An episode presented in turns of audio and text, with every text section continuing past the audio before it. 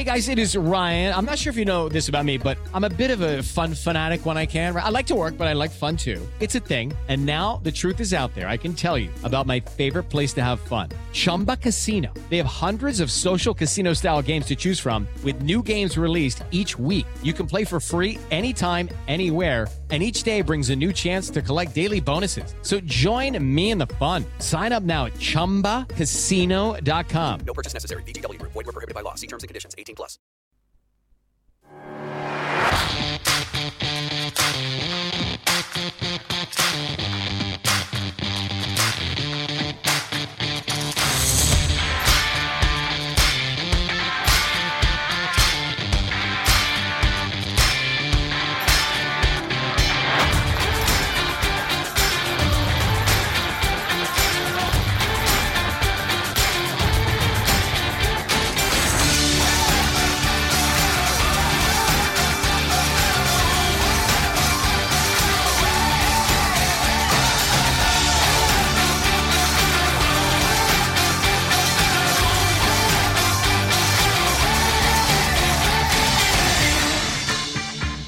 Good evening, everybody, and welcome to another episode of To Be Discussed with Cup and Gurr.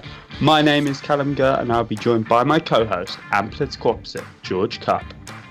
Hello, everyone. This evening, Callum and I will prove to you that you can have impassioned debates whilst holding vastly different opinions without falling out at the end of the evening. So, tonight we will be discussing Is the Irish election result good news for the UK? Which of these is the most famous cult car of all time? And lastly, should Sunday trading hours be extended? With each of these discussions being accompanied by polls which you have the chance to vote on at wizardradio.co.uk forward slash listen, and these discussions will be open until the end of the song break between each topic. But first, last week we asked for you guys to send in your opinions on the question how can we make our elections more democratic? Uh, and the first opinion we got in is from Harvey. Harvey said, I feel like this is such an overlooked issue, but honestly, they need to make it easier to vote. It blows my mind that in 2020 we still have to either go to an actual polling booth with a piece of paper and vote that way, or we need to send letters in the post to vote. It's so inconvenient. Also, getting new voters on board and registering to vote seems too old fashioned. It's time that there is a digital option for voting now to make it easier and to increase voting turnout. If you work or are at university and lectures all day, it can be really difficult to actually get to a polling booth so you can vote. Our voting system needs a big update to bring it into the modern century. I mean, George, what do you make of that electronic voting as a way of, of doing this? Uh, well, I I think this it's definitely something to be looked at. But my issue with electronic voting would be that it's something that could be hacked, um, and the idea of having pen to paper is is something that is less easily um, hacked. And I I would argue to the maybe to say that it's I, I, don't think that voting is that inconvenient. It's not like we have to do it every single day. Um, and there's plenty of warning when a, a, general election or a local election is coming up. Um, and the polls are open from 7am till 10pm which normally gives um, people a good amount of time to be able to go to the polling stations and um, vote in, in vote in the booths. And also if you can't make it as I just said um, there will be plenty of time time and plenty of warning when, to say when the election will be, and you can apply for a postal vote.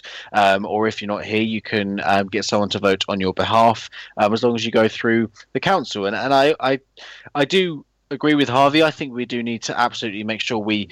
Uh, encourage more people to get onto the electoral register, which means they would be entitled to vote.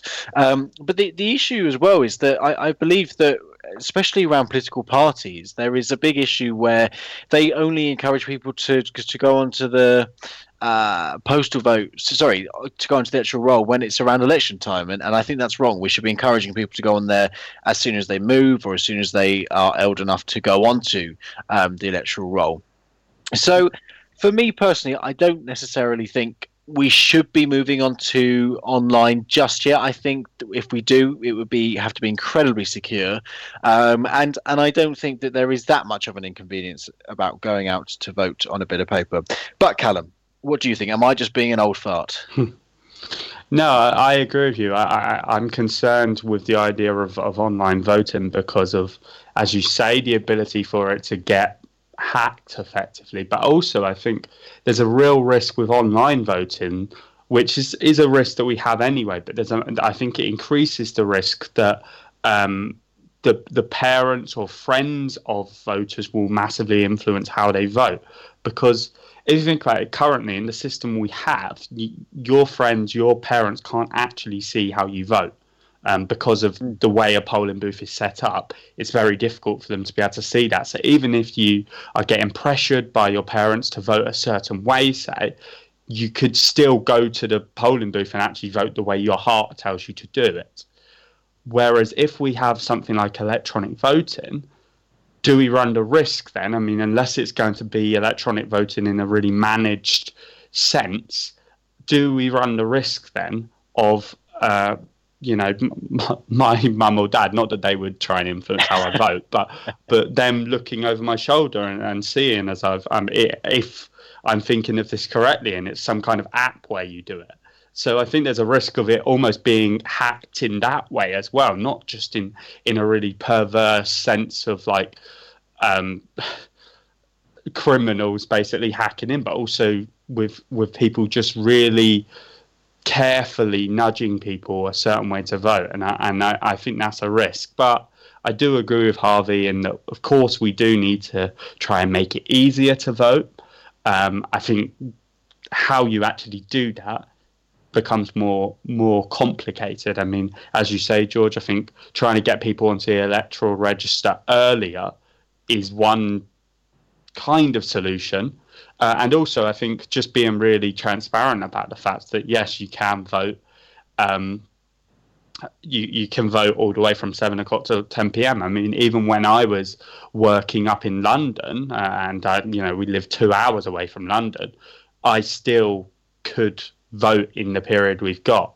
Uh, I suppose one other option, just very quickly, would be that in some countries they don't have um, uh, the vote all on one day as such. They, they might have it over um, a couple of days or, or at least on a day of the weekend. Uh, and arguably, people are more available on weekends because the majority of people work uh, nine to five, Monday to Friday. Um, so, so maybe that's an option as well. Yeah, yeah, absolutely. Um, our next opinion comes from Sophie. And she says, I know this argument comes up the whole time, but we need a proportional representation uh, voting system. Looking back at the general election at the end of 2015, when UKIP won 12.6% of the vote but only one seat, no matter if you love them or hate them, that isn't a fair voting system. It fails me to understand how the 2011 referendum was such a failure when surely any voting system would be better than first past the post, which just helps the current establishment keep their seats.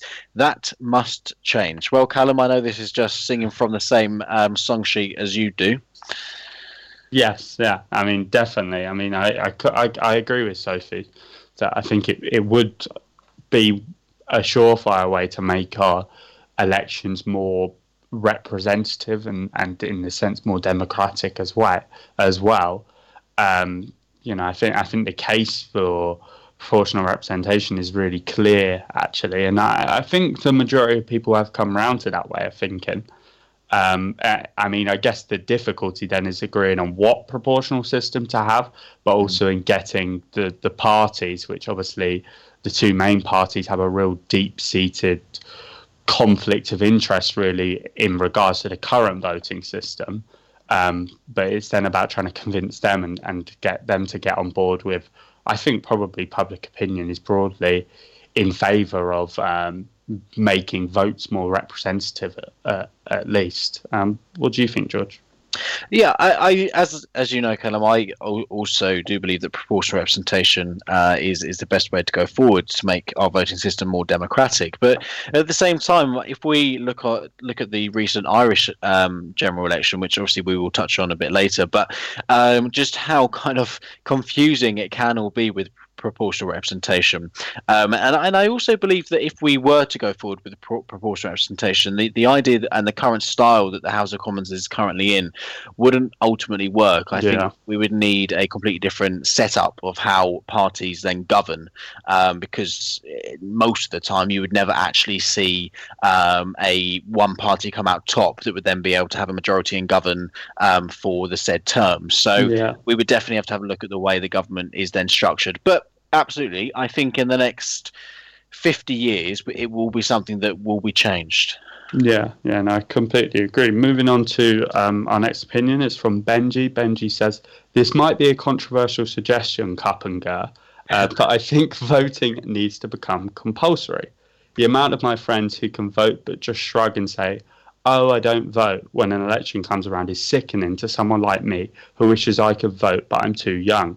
Not voting is isn't an act of participation. If you don't want to vote for a party, then spoil your ballot but you at least need to show up and submit a ballot. Alternatively, just add a none of the above option on every ballot paper. But everyone should have to make that conscious decision or face a fine. I mean, that is something I think they do do that in in France, possibly. Um, they they have compulsory voting, or certainly I think New Zealand. Uh, I mean, what do you make of that as a suggestion, George? Yeah, it's it's something that um, they have in Australia as well. Um, and one of Callum and mine's friends uh, used was in Australia a little while ago, and he was saying that they have compulsory voting, and there is a fine to for you not to vote. But he was on a little island just off Australia, which was part of Australia. But the fine was um, less than getting the ferry over to mainland Australia, where the polling station was. Um, Right. So they just decided not to go and vote because um, the fine was less than actually getting the ferry across. So if if we are to implement something like that, then we would have to make sure that it's a fine that is affordable for everyone, um, and also that it's something that can be supported by everyone as well. I, I think ultimately you could argue that is everyone's democratic right not to vote, um, and I, I do kind of agree that there is no harm in going to the ballot box and then putting um, none of the above. I have always kind of argued and said that if I was to ever to make my own party, it would be called the none of the above party because then everyone will vote for that, um, thinking that they weren't voting for any other party. Um, so I, I can definitely see where Benji's coming from, and I think that it, it is there is potential there, but I feel like in a weird way you might actually see more of a uh, less of a turnout than if we the current system we have because I think people will just feel that they're being forced and they would kind of have a stand against the government as it is. So I don't, I don't know how it would work necessarily. What do you think, Callum? Yeah, I mean, I think the real risk with trying to force people to vote is that they're far more likely to vote for like a joke candidate then, um, which I think is obviously really worrying. Um, and I, I think one other trouble with it is, um, or, or rather, one, one of the other things that you would need to make sure to try and avoid that that happening is, as Benji say, adding a none of the above option. I think that's something we should have anyway. But I think absolutely, if you're going to have compulsory voting, you should have a none of the above option as well. Right then, uh, remember we'll, uh, we'll be announcing what the question will be for you to send in your opinions on at the end of tonight's show. So make sure you're ready for that, for the chance to be featured in this segment of next week's show. And we'll be back very soon.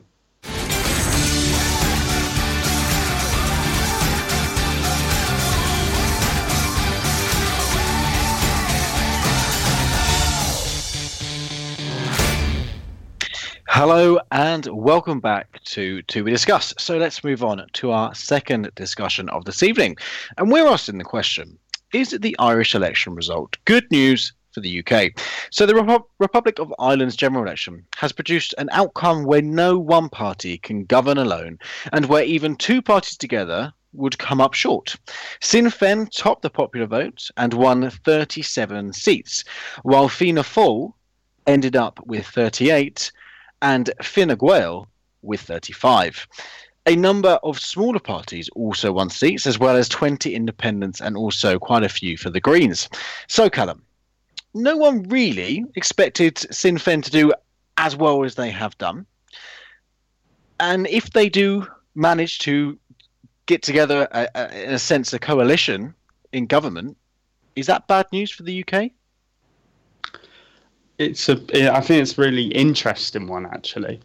Um, I, I think the, the thing with um, with with Sinn Féin is that um, obviously they they've always had a a kind of deep seated hostility towards the UK. So so on that level, you'd say that it's going to obviously be bad news for the UK if they were to get into government, which I think is actually quite unlikely now. Um, because the the other two main parties, which you mentioned in your introduction, George, have, have already committed against having a coalition with them, and and when um, one of the parties was was saying about p- possibly going back on that promise as such, they faced something of a backbench rebellion from um, from their MPs in in kind of middle class Dublin areas. Mm. Um, so on that basis, I think it's actually unlikely Sinn Féin will end up in the government. But of course, there is that risk there. I mean, talks are uh, ongoing at the moment, um, and I, as I say, obviously that they've they've always had a hostility towards um, the United Kingdom. They're committed to Irish reunification. So on that level, it's not necessarily the best news for the UK. But I do think we should look at it on the other side as well uh, and see kind of what some of Sinn Féin's policies are. Um, one of theirs is to have a more critical engagement with the EU, i.e., be a little bit more Eurosceptic. Now, given the United Kingdom's just left the European Union, and given we've got a very Eurosceptic government in place, it might necessar- it might mean that sometimes our interests align a lot more with Sinn Féin and with the Irish government, and and maybe during the next round of negotiations we we can play on that a little bit. But we also have to be realistic and take that with a pinch of salt, given we know they're not exactly a massive friend of the UK. Mm. Um, but another another reason why it could could be a good thing for the United Kingdom is because um, uh, so in Ireland at the moment their corporation tax is very low, so it's at twelve point five percent.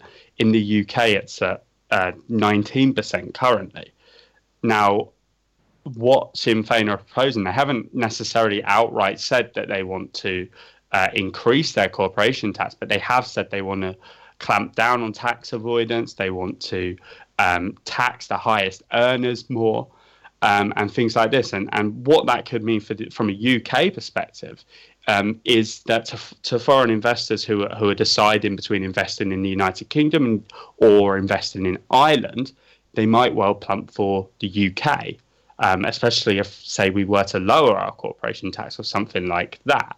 Um, and you might say that, that that's insignificant because um, you know, how much foreign investment do these countries have? Well, in in Ireland uh, in 2018, their foreign direct investment rose by 52% at the same time as the UK's fell by 13%.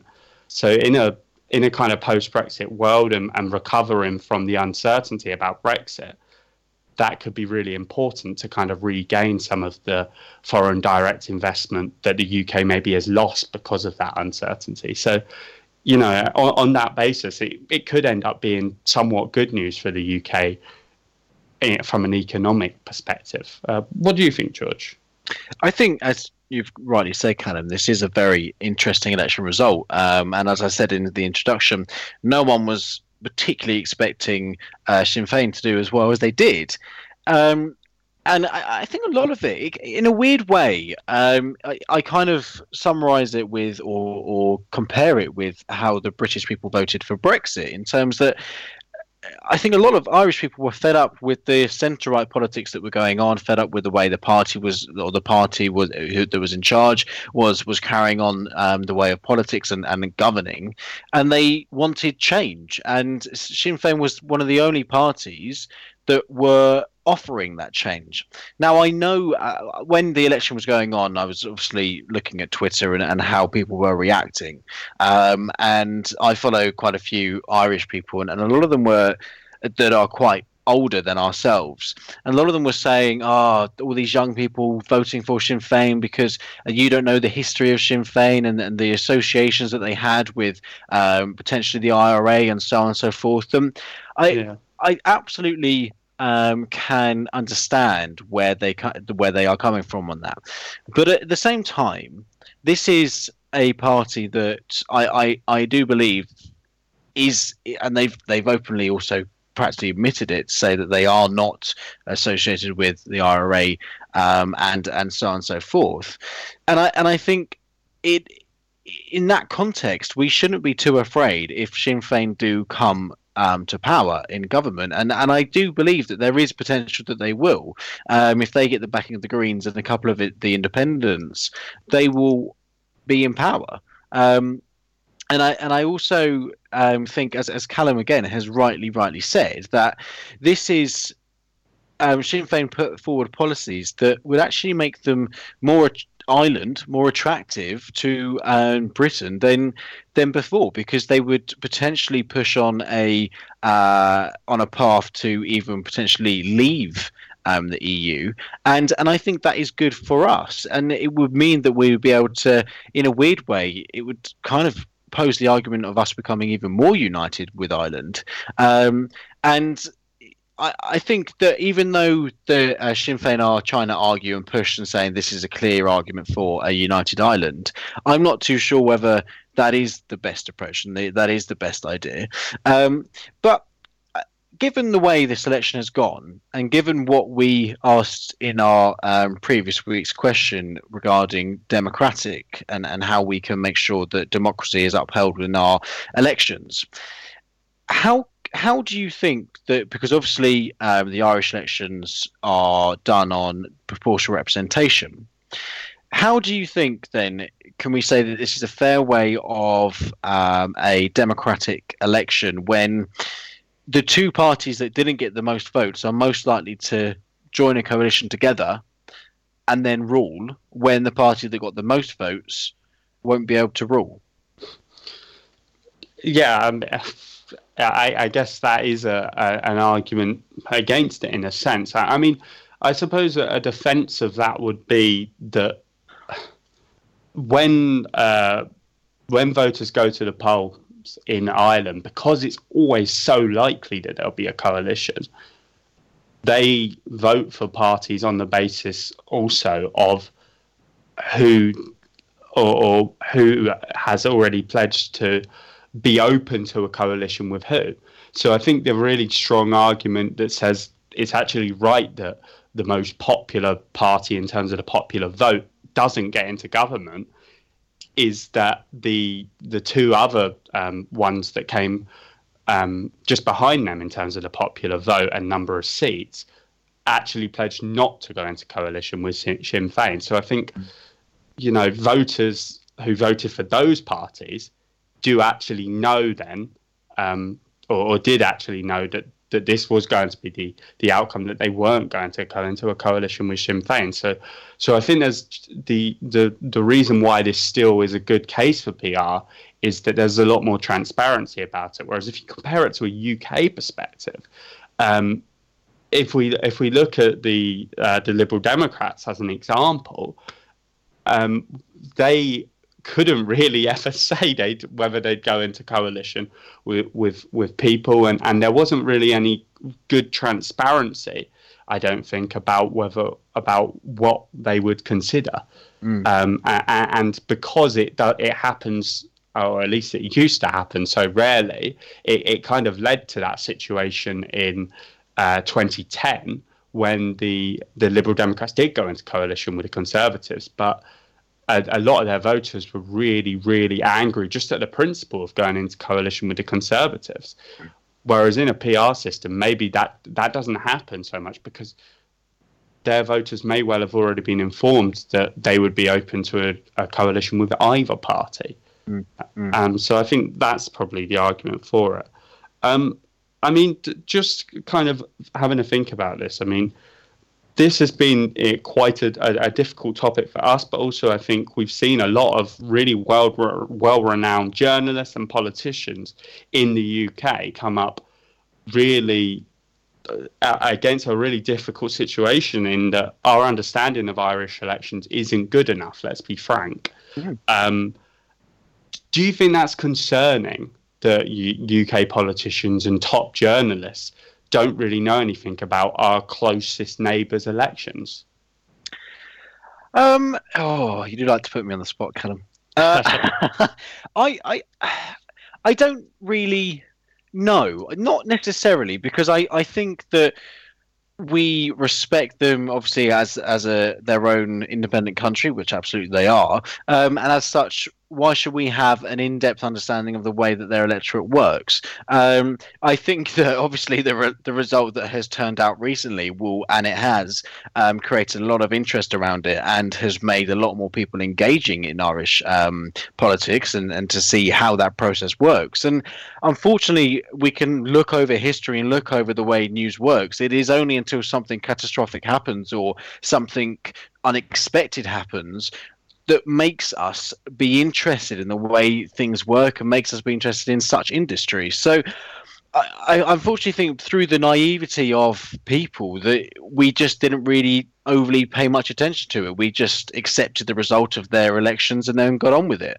Um, I mean, I would happily hold my hands up and say that I don't overly know the process of elections in France, um, who, could, again, arguably, we could say they are incredibly close neighbours of ours. So, um, I can definitely see that, that why there should be that element of worry, but overall, I don't necessarily think that we we should have been too concerned that we don't actually understand the electoral system in Ireland. Callum, quickly, what what are your thoughts? See, I, I think it is a massive concern because I think, in, in pure political terms, it's really um, it, it gives you a massive advantage to know actually a little bit about how the internal elections and the internal politics within a country you're negotiating with works because you can put them into negotiating positions that maybe they don't want to go in, but they know it won't play well with the electorate back home. And so, if we actually understand how these things work a bit better, then it's going to strengthen our negotiating hand. Well, that's just the uh, journalist coming out of you. And maybe um, when I'm Prime Minister, I'll uh, employ you as the uh, Foreign Secretary. Oh, thank you. It's all right. And who? what do you think will come out on top? Um, oh God, I think it's people are going to say no. It's not good news for the UK mainly. Um, Can I, can I have a number, please? uh, Sixty percent will say no. Okay. I'm going to say uh, 65% will say no. Um, so it is now time for our second song break of this evening. And remember to vote on this poll. Is the Irish election result good news for the UK? And you can do that wizardradio.co.uk forward slash listen. And we're back after this.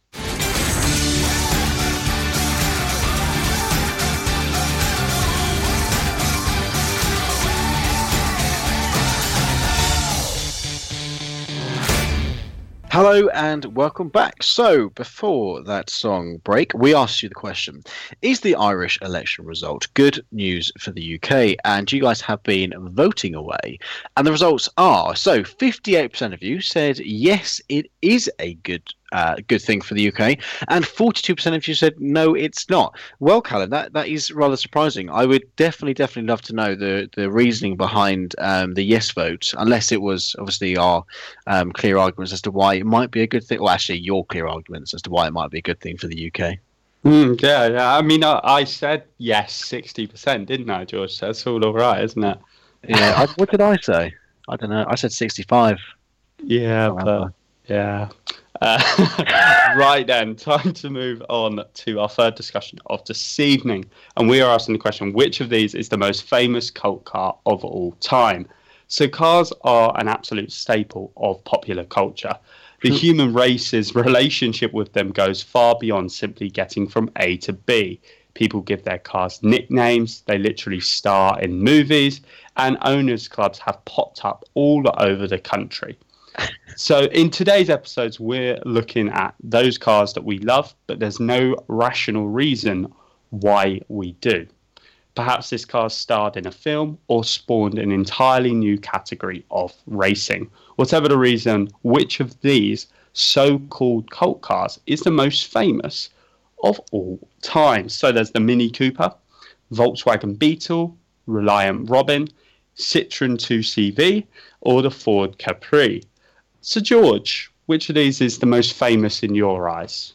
Well, firstly, Callum, when you were saying about owners' clubs and nicknaming people's cars, I, I really thought you were just digging at me there. Um, no, no comment, George. Oh, okay, that's fine then. Because as we all know, I my car is name is Alina, um, and I did she's. not know that. Yes, you did. No, I didn't. Oh, I don't anyway. pay attention that much, George. All right, mate, that's nice. Um, so, out of those, I would definitely have to say for me, it is the good old gorgeous uh, Mini Cooper. I, when I was younger, when I uh, was learning to drive, I always wanted my first car to be a Mini Cooper. For me, it is the essence and the the pure class and classic of the British icon um, and you can't get away from the way that it's it's been in uh, certain films, everything from um, the Italian Job to even you could argue Mr. Bean's Holiday. Um, so it for, me, it, that is the most famous car that is kind of. Uh, it's not the best car out there, and it, I'm talking about a classic Mini Cooper, not the Mini Coopers now, because that's not a Mini Cooper. That's a load of rubbish. Um, the ones now, sorry, the the older ones are the pure perfection of classic cards for me. Um, and absolutely, I would definitely put that up there. The second one for me is a Reliant Robin. There's you can't get away from the gorgeous three wheeler piece of cheese because it's triangled like a bit of cheese. Um, and uh, for, forever for, with Reliant Robins, they they've always been part of the the culture of the people of the working class because they were cheap to run around, um, they were reasonably reliable. And also, you didn't have to pay much tax on them because they had three wheels. You could get away with paying motorcycle tax on them. Um, and I will never forget the good old classic and comical um, little clip that Jeremy Clarkson did with the Reliant Robin, where every corner he went round, he rolled over. Oh yeah. Um, so I, I would definitely put a Reliant Robin in there, and I would absolutely own a Reliant Robin one day. I would love to; it would be great. Um, but what about you, Callum? I know you're not the biggest car fan going, um, but out of these, which which in your eyes is the most famous? Yeah, as you say, I'm not the uh, biggest car fan in the world, so it was uh, it's quite surprising, I suppose, that I, I opted for this topic. It was actually it was kind of what my, my dad suggested to me, and we were talking about it um, in in the car a while ago, and and I thought actually, do you know what? This is actually a really kind of interesting discussion. I, I think for, for me the most famous of these, or, or, or, my favourite one, I suppose, is the Volkswagen Beetle. Um, I I mean, my, my mum used to own a Beetle, um, so I'm biased in that sense. But if we think about, you know, Herbie, and I'm sure there's other films that have, or, or I mean, there's multiple Herbie films, I believe, and and there's also other films starring the the, the Beetle. I, I don't think you can get anything that's that's almost more iconic in terms of looking wise. Um, may, maybe um, maybe not quite um, the the kind of newer versions of the Beetle, but I think some of the the classic ones are really really. Um, stunning's the wrong word to use, but You know, yes, really unique, exactly. A- and for me, I think really out, out of these options, there's only really three you could make a, a particularly strong case for. Um, I think the Mini Cooper, you're absolutely right to identify as potentially. I, I, I suspect it will come out on top o- on this one because I think it is more, much more famous than Mini Cooper, and obviously, I think there's a lot more of a fandom out there for for for the Mini. Um, but also the Reliant Robin, as you say, I think that's another one that is absolutely iconic. I mean, my uh, great granddad had a Reliant Robin. I, I, I, I do believe anyway. Uh, and and I think back in the day, as as you say, George, I mean, um, you, the taxes were lower, but I think also, and I don't know if it's still the case now, but I think you used to just have to have a um, a license for uh, a motorcycle because of the fact it was free Yep. wheels. Very correct. Um, so, I mean, th- th- that's just the, a bizarre piece of trivia. I think that really does kind of add to this this cult like status of it. And, and let's make no bones about it. None of these cars here are objectively particularly good cars, are they? I mean, they're they're not. Um, particularly fast they're not particularly reliable they're not anything you'd really want in a car yeah, I suppose all of them have really stood the test of time, um, in a way. Mm. Um, so so I guess you know I, th- I think they are really iconic, all of them in Yeah. that sense. I mean, which of these do you think is the least famous?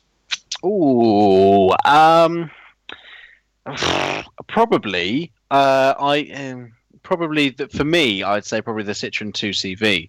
Um, as much as I do love seeing the Citroen 2CV around, um, one of my dad's very good friends has got a Citroen 2CV that comes out. It's called Daisy. Um, a lovely little car.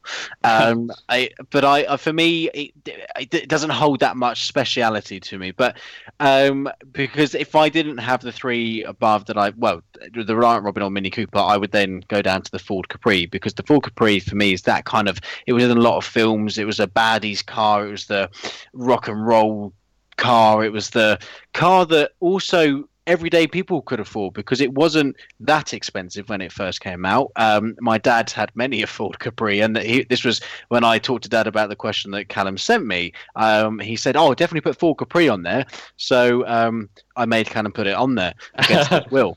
Um, so, Yes, you did. It's too good a car, George. It's, It's not. It's not a cult car. It's too It good. is. it is definitely is. Um, and if there was an other option, uh, I would have had the Lotus Esprit. Um, but Callum didn't allow me that one either. So, so I stood my ground. yeah, I know it's stubborn. But yeah, I what what about you, Callum? What out of those is you- the least famous?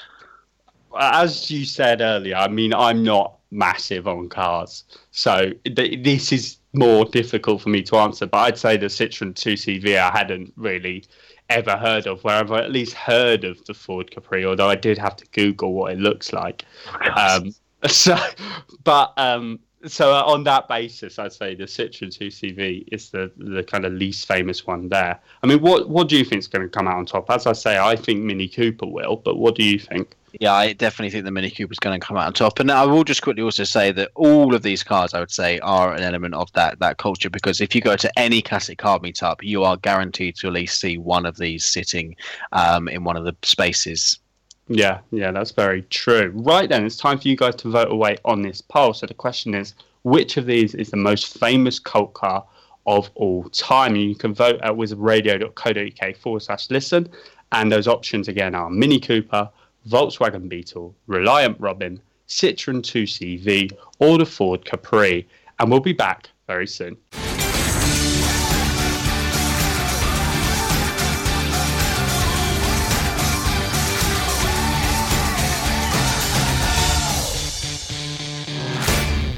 Hello and welcome back. So before the break, we asked which of these is the most famous cult car of all time, and you guys have been voting away. So 37% of you said the Mini Cooper, 36% Volkswagen Beetle, 13% the Reliant Robin, 9% uh, Ford Capri, and 5% the Citroen 2 CV. So nothing really unexpected there, George. I mean, I, I expected that uh, the Mini Cooper and Volkswagen Beetle would be a lot higher than the rest. I mean, are you surprised?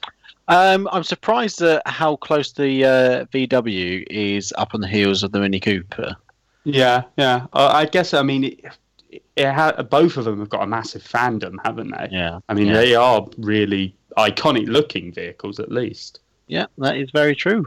Right, let's move on to our fourth discussion. And we're asking should Sunday trading hours be extended? So, small shops in England and Wales can open any day or hour, whereas shops over 280 square metres, which I'm just going to class as big shops, can open on Sundays, but only for six consecutive hours between 10 a.m. and 6 p.m.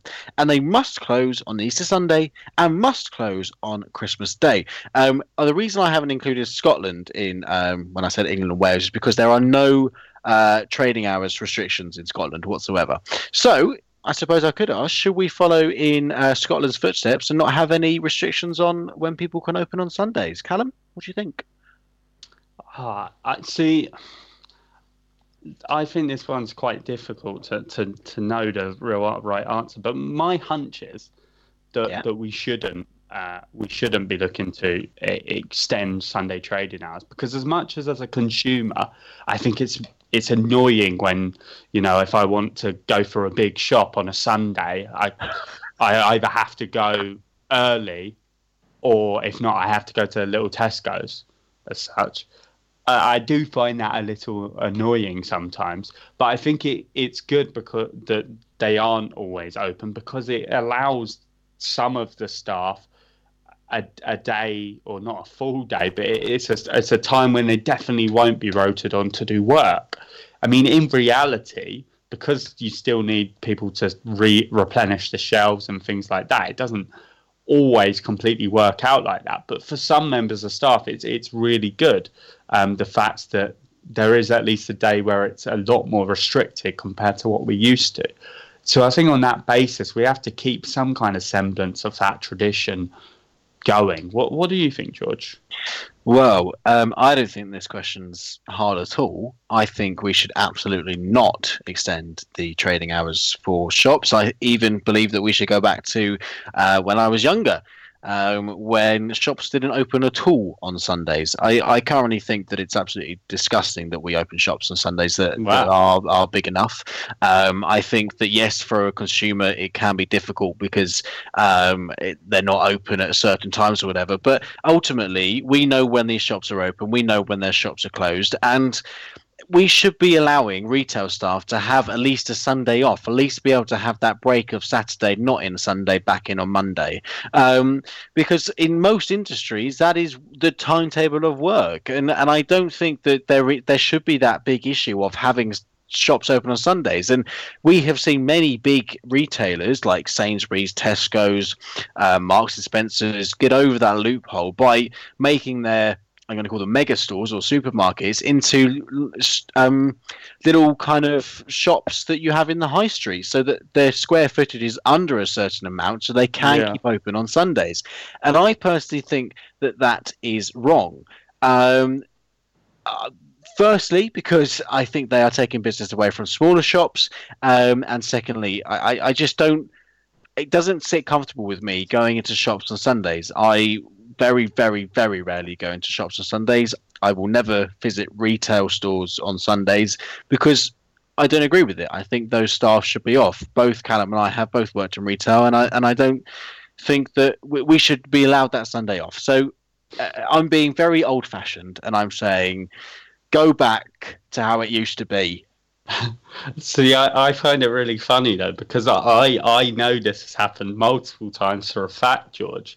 That me me and you have gone to the cinema, uh, and we've drove over on a Sunday to go into the big Sainsbury's and go and buy some sweets at the cinema, and then we both moaned that the Sainsbury's isn't open.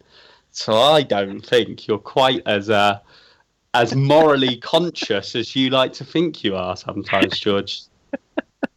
well, Callum, I forgot that we did that. Um, but as well, that is ultimately being British, where we go to things, expect them to be open, and then we can moan about them. So that's my argument for that. Yeah, it's capitalism's fault. I think that's that's the conclusion. Oh god, we, we, I don't think we've got enough time to discuss that, Callum. no, I don't think we do. And how do you? Uh, uh, we're gonna have to move on to it already. How do you think our listeners are going to be voting on this? Do you think they will be agreeing that we shouldn't be extending trading hours? Oh, um, I think they're going to say they shouldn't be extended because there might be a few of them that do work in retail shops and like to have Sundays or parts of Sundays off. What Yeah. about you? Yeah, I, I think that um, it will be quite a high vote for shouldn't uh, be extending the, those hours. But there is only one way to find out, and that is by you guys voting on this question. Should Sunday trading hours be extended? And you can do that at wizardbrain.co.uk forward slash listen. And we'll be back after this final song break.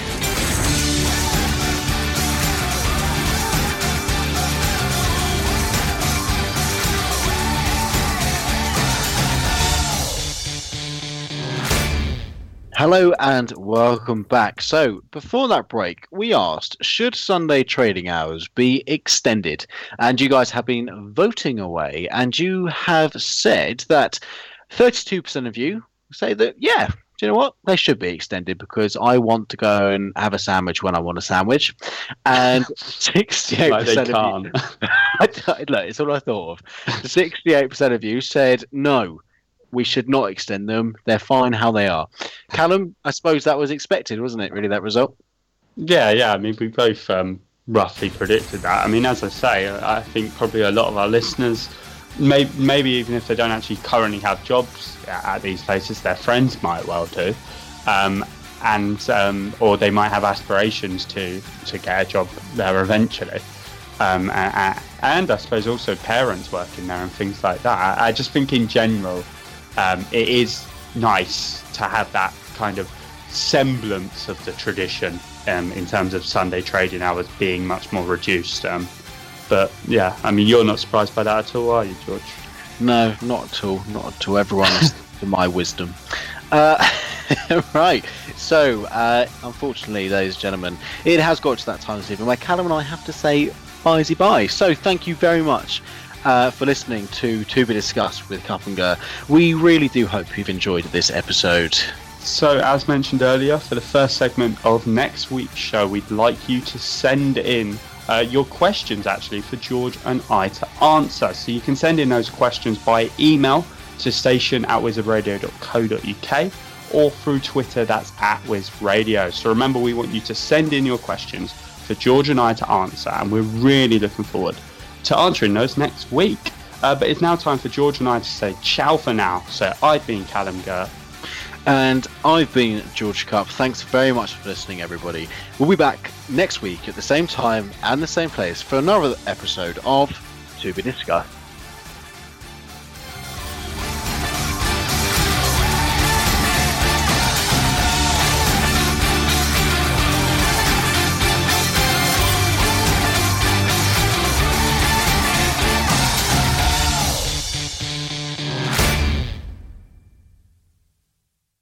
Time for today's Lucky Land horoscope with Victoria Cash. Life's gotten mundane, so shake up the daily routine and be adventurous with a trip to Lucky Land. You know what they say your chance to win starts with a spin. So go to luckylandslots.com to play over 100 social casino style games for free for your chance to redeem some serious prizes. Get lucky today at luckylandslots.com. Available to players in the U.S., excluding Washington and Michigan. No purchase necessary. VGW Group, void where prohibited by law. 18 plus terms and conditions apply.